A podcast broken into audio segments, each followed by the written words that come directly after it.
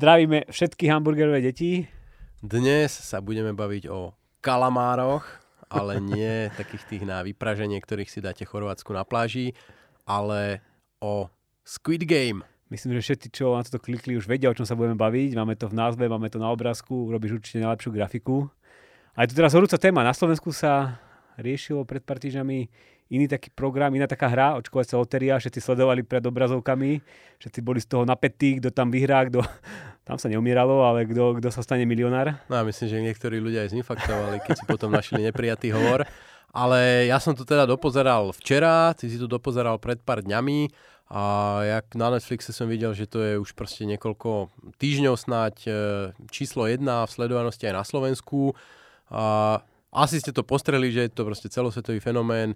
Výroba stála nejakých 20 miliónov dolárov tohto seriálu. On vyzerá v celku lacno, ako povedzme si to na rovinu. Ale mne sa to páči, sú to akoby kulisy vytvorené Ale ako v princípe je to jedna, jedna hala, kde sa točia neznámi herci a paprndeklové kulisy do toho. Áno, áno, ale akože oni sa snažili akože e, nič nerobiť e, na počítačoch a nejakou umelou inteligenciou. Ja, ja nehovorím, že to ako, ja nehovorím, že bolo to lacné a zarobilo to údajne Netflixu zhruba miliardu dolárov. Sice neviem, ako to oni presne rátajú, keďže ako tam sa platí za subscription a neviem, či im pribudlo toľko predplatiteľov, alebo... Možno, že nejaká hej, kapitálová hodnota celej platformy. Ale asi si, to, asi si to vedia nejakým spôsobom zrátať. Takže úplne mega deal, lebo uh, taký ten klasický seriál ako Stranger Things, tak tam proste jeden diel stojí 20 miliónov dolárov. Čiže akože uh, return on investment úplne, uh, úplne brutálny. A to sa mi úplne páči, že keby stále je vo svete množstvo takýchto nápadov, ktoré sú poskrývané, majú všelijakí takí malí režisérkovia, ktorí e, niečo chcú natočiť a nikto ich nechce zobrať. Aj tento myslím, mal taký, taký príbeh životný, že štúdia mu to odmietali, nikto nechcel, aby takéto niečo natočil. Im to prišlo ako že úplne blbý nápad že to je ako detská hra a zároveň je tam krv a zároveň je to brutálne a zároveň je to akýby jednoduchý nápad. No a hoci, ako mne sa, mne sa páčilo to, tie samotné, tam, tie samotné hry a tie existenciálne situácie, čo sa tam počas tých hier riešia, keďže asi tušia diváci, o čom to je, ale v princípe je to o tom, že ľudia sa zúčastňujú súťaže Uh, vidíš, to by sme mali dať upozornenie. Akurát som sa do Musíme dať upor- ako my nebudeme sa snažiť spojovať, ne, ale môže sa stať, že nám niečo vyklzne. Takže ak ste to nevideli a chystáte sa na to, uh, ja možno spätne my si to premietneme, že čo sme tu povedali a keď Hej. tak dole do popisu dáme nejaké upozornenie, ale radšej, uh, radšej možno si nechajte ten diel A, až akurát som potom. to povedal, že nie, nie, akože diel pustíte, vypnite si zvuk, nech akože sa odohrá na YouTube, nech máme, Nemáme views. nech máme views a potom to dopozerajte, keď eh, Každopádne, ako ten, ten princíp viac menej je takýto, že hrajú nejaké jednoduché hry, ale ak, e, ak teda im to nevíde, tak zomierajú. Čiže sú tam také mnohé existenciálne situácie. Toto je tam veľmi zaujímavé. To samotné okolo mne to prišlo trošku taká, taká tá korean soap opera, omáčka, e, srdce trhajúca, plná slzičiek a neuveriteľných náhod, ale ako myslím, že stojí to, stojí to za to si to pozrieť. Nap- aj keby vám vadilo, vadilo ako táto, táto Ale ono, to, mydlová voda okolo. ono okrem tej mydlovej vody a okrem toho akoby zaujímavého nápadu, že hrajú akoby detské hry, kde sa dá eh, zomrieť, to má aj taký akoby širší príbeh a o tom sa asi budeme my baviť, že vlastne prečo tam tí ľudia sú, lebo uh, sú... No, my sme spoločenskí vedci a je to, teda len ty si vedec, ja vedec nie som zatiaľ, asi ani teda nebudem s tými troma písmenkami, ale proste bavia sa tam o nejakých závažných spoločenských otázkach. A to sme si iba my nevymysleli, ale keď si pozriete nejaké lifestyle časopisy a nejaké eh, veľké noviny, tak všetci vydávajú akéby články o tom, ako tento Squid Game nastavil zrkadlo kapitalizmu a ukázal, že teda Alebo korejskej spoločnosti. Hej, že sú tam proste ľudia, ktorí sú vynechaní systémom, a kde tí ľudia keby trpia, sú finančne zadlžení a nevedia sa vyhrabať zo svojich problémov a tá spoločnosť ich nejak zomlela a že to je teda chyba kapitalizmu. Takže eh, preto sa budeme o tom baviť, že keby je to nejaká reflexia, alebo tvrdia, že to je nejaká reflexia spoločnosti a že to ukazuje na to, ako tí ľudia tam naozaj eh, žijú ťažký život a potom niekedy volia takéto eh, divoké spôsoby, ako sa vyhrabať z tých sračiek. Hej, že... My sme si tu vlastne poznačili také štyri uhly pohľadu, s ktorými sa chceme na toto pozrieť. Hej. No a ten, ten eh, prvý uhol pohľadu je, že v podstate väčšina tých hráčov tam sú zadlžení ľudia, ľudia v nejakých zásadných ekonomických problémoch A účasť na tej hre je takou formou takej skoro samovraždy. Pretože asi prezradím, že tá umrtnosť tých eh, hráčov je tam veľmi vysoká. Oni o tom vedia, že budú zomierať. To som sa práve povedal, že to ani moc nevedeli úplne na začiatku. Boli, pri tej prvej hre boli prekvapení, že tam bola taká trochu informačná asymetria, že ten do ich pozval tu už hry. sa blížime spoileru. Každopádne hey. viac menej je tam veľká miera dobrovoľného rozhodnutia zúčastniť sa tej, eh, tej hry. Čiže môžeme to brať ako takú trošku takú metaforu samovraždy. A skutočne, keď si pozrieme štatistiky, tak Južná Korea je jeden z najzadlženejších štátov, teda ľudia v domácnosti Južnej Koreji sú jedni z najzadlženejších. Ty si vlastne našiel ten graf, si chcel povedať, že ty o tom grafe povieš, tak uh, povedz. Uh, oni nie sú práve že úplne najzadlženejší a to je to šokujúce na tom grafe, že oni sú tak akoby uh, nadpriemerne, ale potom keď sa pozriete na tie ostatné krajiny, ktoré sú nad nimi, tak sú to typicky severské krajiny, kde je tá životná úroveň naozaj vysoká, je tam Dánsko, Fínsko, Švédsko a takéto krajiny. A toto sú krajiny, ktoré sa častokrát aj označujú za najšťastnejšie krajiny, že tam tí ľudia sú najšťastnejší a majú najväčší blahobyt a všetci sú tam proste úplne v pohode. A pritom zároveň sú to domácnosti, ktoré majú najväčší, najväčšie zadlženie na svoj disponibilný príjem. Takže to je taká akože prvá pointa, že Kľudne môže byť aj domácnosti alebo ľudia v spoločnosti zadlžení a to automaticky neznamená, že majú nejaký e, finančný problém a že je to zlý priestor pre život. Aj, že hovorím v tom Dánsku, ktoré je prvé, tam je to myslím, že koľko to tam je nejakých viac ako 200% alebo 300% áno. disponibilného príjmu dlžia domácnosti. Hej, na prvom mieste Dánsko, potom Norsko, Holandsko, Švajčiarsko. Korea je pomerne vysoko, že asi 190% disponibilného príjmu, je, teda dlh je vo výške 190%.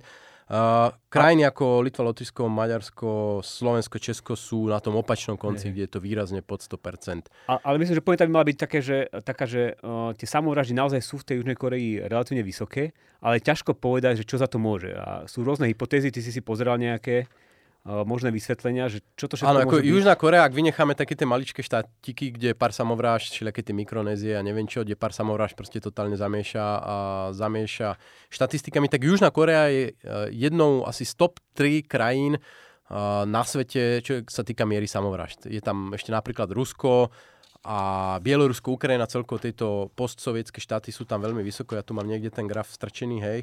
Uh, či Korea má napríklad 4 krát väčšiu mieru samovráž ako Slovensko. Že Slovensko má podpremernú mieru samovráž. Čiže problém samovráž tam je a my sme vlastne pre, toto, pred týmto nahrávaním sa snažili. snažili nájsť nejakú koreláciu. Čo to vysvetľuje a je to pomerne ťažké. Že? No akože tie korelácie, ako sme ukázali na tej zadlženosti, a Rado, náš kolega, mal teóriu, že je to hustotou obyvateľstva, ale zase Rusko má extrémne nízku hustotu obyvateľstva a tiež tam majú uh, problém vysokej samovražednosti. Niekto, Čiže... niekto by mohol povedať napríklad, že to tým, že tam tí ľudia majú akoby zlé vzdelanie, robia zlé finančné rozhodnutia a tým pádom uh, je tam vysoká miera samovrážd. Ale my vieme, že Južná Korea je známa práve tým, že tam uh, je to vzdelanie kvalitné, že tí by chceli mať také výsledky, ako majú v Južnej Koreji, tak ich žiaci sú na prvých priečkách v medzinárodných testovania PISA a podobne. Čo môže byť na jednej strane ukážka toho, že to vzdelanie automaticky nezaručí to, že uh, tam tí ľudia všetci majú super vedomosti, ako sa tým životom dobre eh, prebíjať a neurobia hlúpe rozhodnutie. A na druhej strane to môže byť vysvetlenie tých vysokých samovráž, že tam tí žiaci sú pod vysokým stresom, tam všetci uh, vedia, že keď tento test neurobia dobre, tak sa nedostanú na strednú školu a keď sa nedostanú na strednú školu, tak sa nedostanú na dobrú vysokú školu a celý ich život keby je uh, ovplyvnený tým, ako dopadnú na nasledujúcom teste, takže to vytvára také akéby stresové situácie a toto je jedno z kritik školstva vo tá, tá signalizačná funkcia, o ktorej my už sme v toľkých dieloch hovorili, je v Koreji strašne silná. Že tam je proste strašne dôležité signalizovať. Aj v tom, aj v tom seriáli dokonca je postava, kde neustále opakujú, že on absolvoval nejakú hey, hey, super prestížnu business school a dostal sa do tej hry, lebo robil nejaké podvody alebo mhm. nejaké podobné veci. Čiže to tam tiež... Uh, tiež veľmi, uh, veľmi silne zdôrazňujú. Ale v princípe uh, je veľký problém nájsť ako nejakú jasnú koreláciu medzi niečím a samovraždami. Že môžeme to zvolať na tú nejakú takú azijskú kultúru, že ja mám nejakú česť a ktorú keď poškodím, tak proste už nedá sa to napraviť inak ako samovraždou, ale v princípe akože nemôžeme povedať, že... A inak ešte existuje môj obľúbený výskum v samovraždách, ktorý hovorí o tom, že uh, samovraždy narastajú v čase, keď spácha povedzme nejaká známa osobnosť samovraždu. Hej, že to je akýby vplyv kultúry, o čom sme sa tu už veľakrát bavili, že ľudia radi replikujú ľudí, ktorí majú vysoký status a ktorí niečo dobre dokázali. Tak keď spácha nejaký známy spevák samovraždu, aj Kurt Cobain, tak to potom vidíte na tých štatistikách, že následne mladí ľudia hromadne alebo vo väčšej miere páchajú samovraždy, nech, než páchali predtým. Takže tá miera samovraždy je naozaj taký komplexný uh, fenomén a nedá sa to akéby povedať, že teraz v Južnej Koreji páchajú samovraždy preto, lebo sa tam majú nejak zlé alebo majú vysoké zadlženie. Opak je asi pravdou. A ono dokonca v tej Koreji to strašne lieta. Ja som si našiel tabulku. V roku 2000 tam bolo uh, miera samovražd 20 ľudí na 100 tisíc obyvateľov Uh, behom 10 rokov sa to dostalo na úroveň 40 ľudí, čiže dvojnásobná, a potom to zase kleslo o 10. Čiže ako im to tam v celku lieta. To môže byť to, že tam niekto akože dôležitý spácha samovraždu, tak potom sa to rozjelo. A, a, a ono, ono tie korelácie sú častokrát úplne kontraintuitívne. Ja som našiel takú štúdiu z Nemecka, kde skúmali asi 140 tisíc samovrážd v Nemecku a našli tam také očakávateľné korelácie, že miera nezamestnanosti stupne, miera samovražd stupne. S poklesom príjmov stúpa e, miera samovražd. Také logické, ale napríklad našli, že aj s nárastom v tzv. oni to volajú, že CASMIN, taká skratka CASMIN, eh, hodnotení, čo je nejaké také špeciálne hodnotenie vzdelanostnej úrovne, tak s nárastom tohto hodnotenia tiež stúpa uh, miera samovrážd. A veľmi príklad, pekný príklad máme na Slovensku, že keď vypukla pandémia, tak sa strašne hovorilo, aký to bude mať brutálny dopad, samovraždy budú ľudia páchať. V roku 2020 bola najnižšia miera samovražd na Slovensku od roku 2006, za posledných 15 rokov. Čiže opäť úplne kontraintuitívny výsledok. No ale dosť bolo samovraždách, aby náhodou sme tu nespustili nejakú kultúrnu vlnu páchania sociálnych samovrážd a potom nám tu bude Vasky s Daňom klopať na dvere, že čo sme to urobili. Tak poďme ďalej. Čo tam máš ďalší? Druhý hol pohľadu, to je môj obľúbený bod, že je to také znázornenie, že kapitalizmus to je proste dog eat dog a že všetci navzájom proti sebe musíme bojovať, pretože tam skutočne častokrát sú tí hráči postavení proti sebe a musia proste vyhra jeden a ten druhý zomiera. To hra s nulovým súčtom. Je to hra s nulovým súčtom. Čiže mnohí sa odvolávajú na takéto, takéto zobrazenie. Ale ono aj samotná tá hra bola vytvorená nejakou skupinkou bohatých ľudí, ktorí sa chcú pobaviť, lebo sú znudení svojim zhýralým životom. Takže to je také ďalšie, ďalšie klasické kliše. To už bol že... asi spoiler, ale... Ale že to zážitku dáme... ale ono to tam vlastne není dôležité v tom príbehu. To je no, ale akože to je podľa mňa dôležitá pointa, že to treba povedať, že tam tiež ukazujú tých bohatých ľudí ako ľudí, ktorí už nič nezaujíma, nejaká minusnosť ich majetku im nič nehovorí a chcú sa proste iba zabaviť a napadlo ich, že sa budú pozerať, ako sa ľudia zabíjajú. Že to je tiež taký akoby bizar, čo asi v realite, v realite nájdeme a je to také ako znova taká tá uh, beletristická hra na to, že musíme ukázať, že niekto je tu zlý a ten zlý robí uh, zlé ľuďom, ktorí sú chudobnejší a ktorých my máme lutovať. A toto je také, také akože vysvetlenie, ktoré sa deje, dere všetkým tým kulturológom, väčšinou so silne lavicovým pozadím na jazyke do pera, proste toto je tá krásna ukážka. Ale podľa mňa je zaujímavé, že zamyslieť sa nad tým, čo vôbec samotní autori chceli tým povedať, pretože uh, vlastne v tej hre, v tých pravidlách tej hry je veľmi dôležité, že sa nesmú porušovať pravidla. Že všetci majú v podstate ako keby rovnaké možnosti. A dokonca je tam taký dejový moment, nebudem ho konkrétne prezrádzať, kedy sa niečo udeje a vlastne tým dejovým momentom je vyslovene zdôraznené, že porušenie, že my sme vám tu dali, proste vy ste boli uh, odrodenci na ulici, na zemi a my sme vám tu dali šancu proste hrať rovný s rovným, čo proste ste v živote nedostali. Že, čiže ono,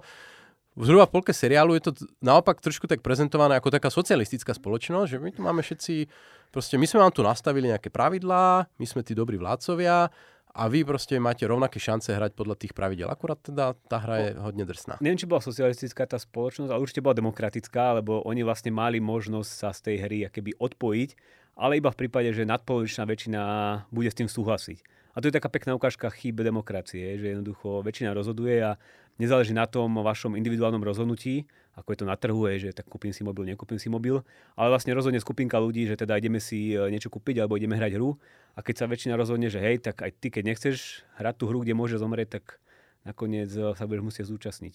A bola to zároveň e, možno aj taká pekná štúdia anarchie, pretože zase boli tam momenty, keď tí hráči ako keby dostali voľnú ruku, zároveň e, vedeli, že proste bojujú o, o veľké peniaze a s veľkou pravdepodobnosťou im hrozí smrť, ktorý môžu spôsobiť tí iní protihráči. Takže ako vznikli, vzniklo tam niečo ako nejaké vnútorné násilie, to nazvime. Ale zároveň tam bolo ukázané, ako pomerne veľmi rýchlo si začala tá komunita tých hráčov budovať nejaké vnútorné štruktúry, ktoré ich mali chrániť ako keby jednotlivé skupiny tých hráčov pred inými hráčmi.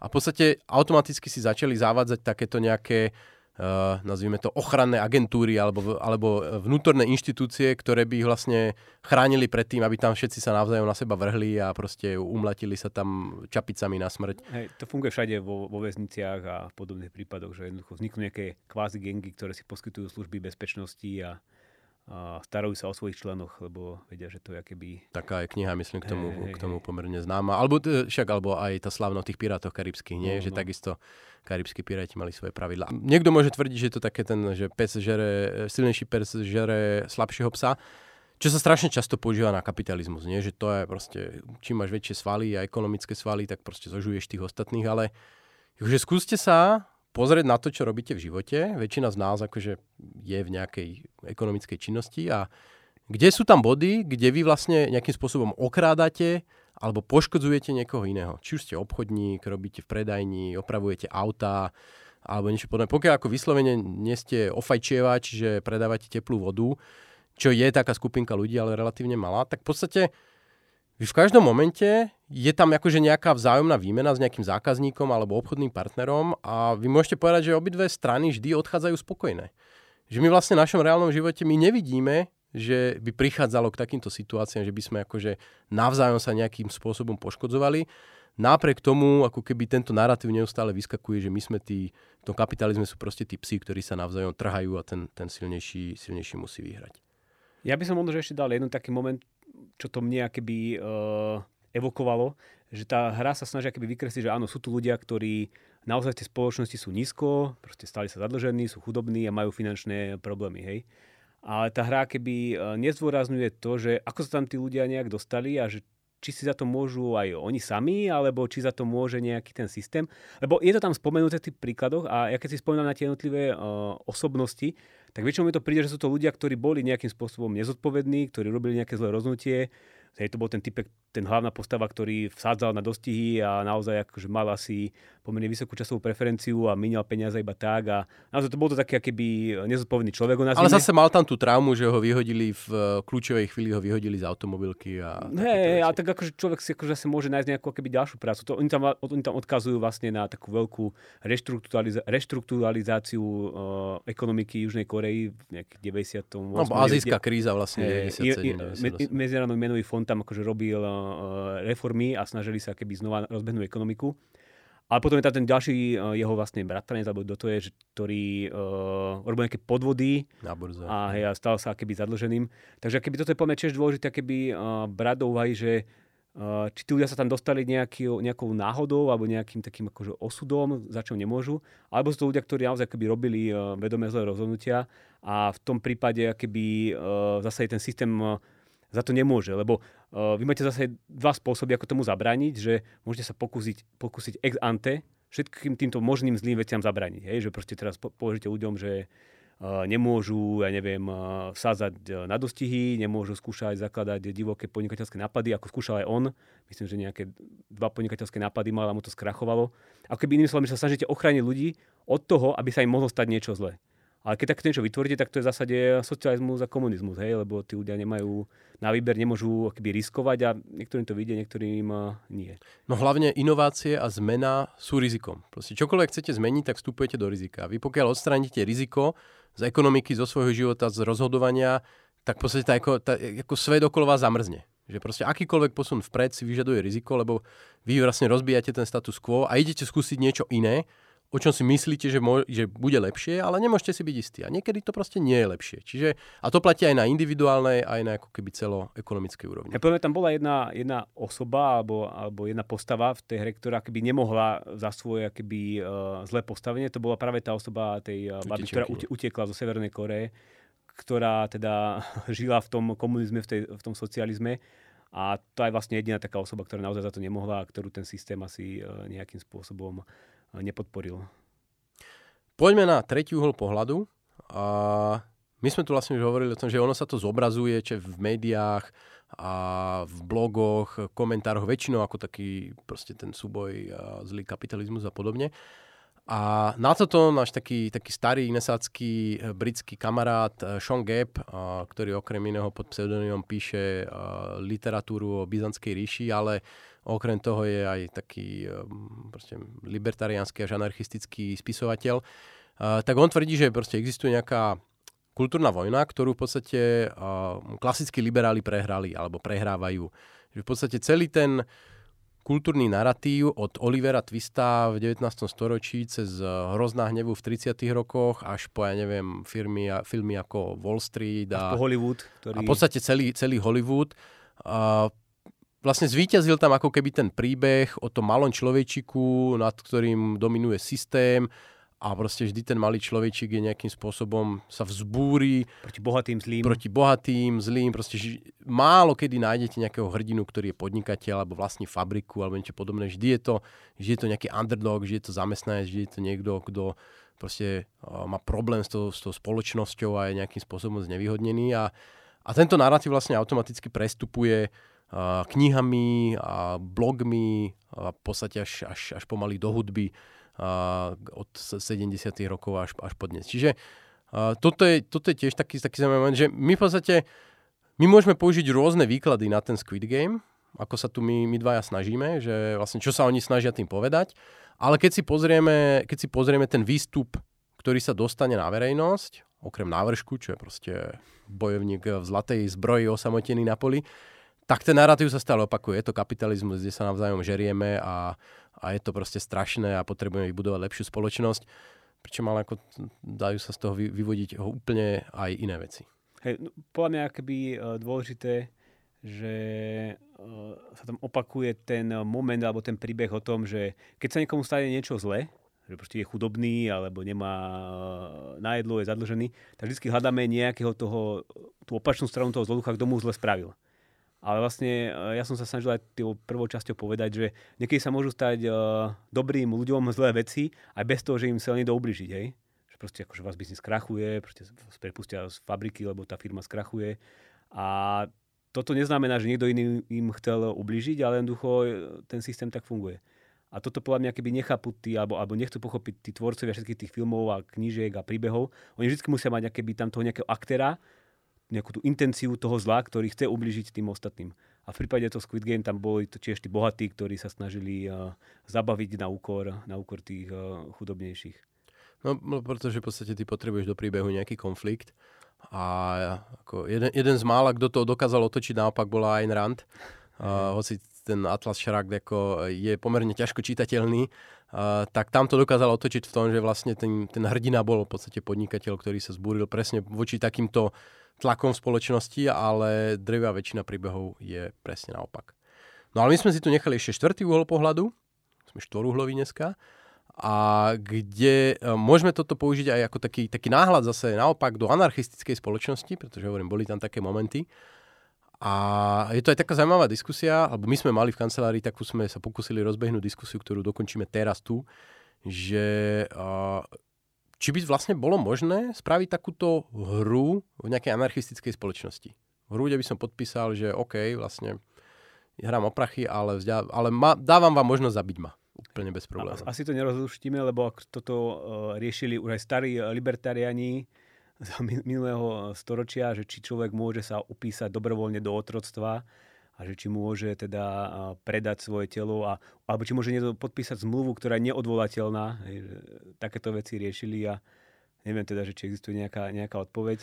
No neviem, to, no je to taký running joke, nie? že uh, proste starí libertariáni, nie starí, proste libertariáni, keď sa opitujú, opijú a sadnú si niekde, je. tak o čom sa bavia? Bavia sa o tom, či sa môžu, či sa môžu svoje tela predať do otroctva uh, a o podobných veciach. Lebo vieš, keď môžeš predať obličku, tak prečo by si nemohol predať mozog a keď môžeš predať mozog, tak bez neho umreš. Tak keď ja kúpim tvoj mozog, tak automaticky si otrok, lebo nechceš eh, zomrieť, tak môžem robiť, čo chcem s tvojim, s tvojim telom. Hej, hej. A to jedna vetva tvrdí, že hej, jasné, hej. tak môžeš sa predať. Telo je tvoj majetok, tak prečo by si ho nemohol predať aj za cenu, že umreš. A tá druhá vetva, ja myslím, že tá argumentácia, ja som nikdy túto debatu, priznám sa, až tak detálne nesledoval, ale tá argumentácia ide zmyslenie, že ty v podstate tým, že sa napríklad sa rozhodneš predať do otroctva, alebo ako niekomu, aby ťa zabil, alebo totálne vyharvestoval na orgány, že ty vlastne nerobíš rozhodnutie za seba tu, ale ty rozhobi, robíš rozhodnutie za svoje budúce ja, Hej. ktoré v budúcnosti niekto zabije a to akože nemôžeš. Hej, či, či môžeš vlastne uzatvoriť neodvolateľnú zmluvu, hej, že teraz keby sa rozhodnem, hej, že čo sa bude najbližších 40 rokov diať s mojím telom. Či ja som vlastne tou zmluvou nevyvolal agresiu voči svojmu budúcemu ja. To sú krásne debaty, Krásne že? Niečo, ale asi to ukončíme, lebo... Krásne sme debaty. Presne takéto potom niekedy, keď budete mať šancu ísť s nami na pivo, tak môžeme, uh, môžeme viesť, pretože Hej. o tom toto proste je. Uh, 25 minút, veľmi rýchly diel, to je ani nie polovica, polovica dielu uh, Squid Game, takže uh, ďakujeme, že ste to investovali do tohto a nie do pozerania seriálov na Netflixe, to si nechajte na večer a zatiaľ sa s vami lúčime. Píšte, subscribeujte a...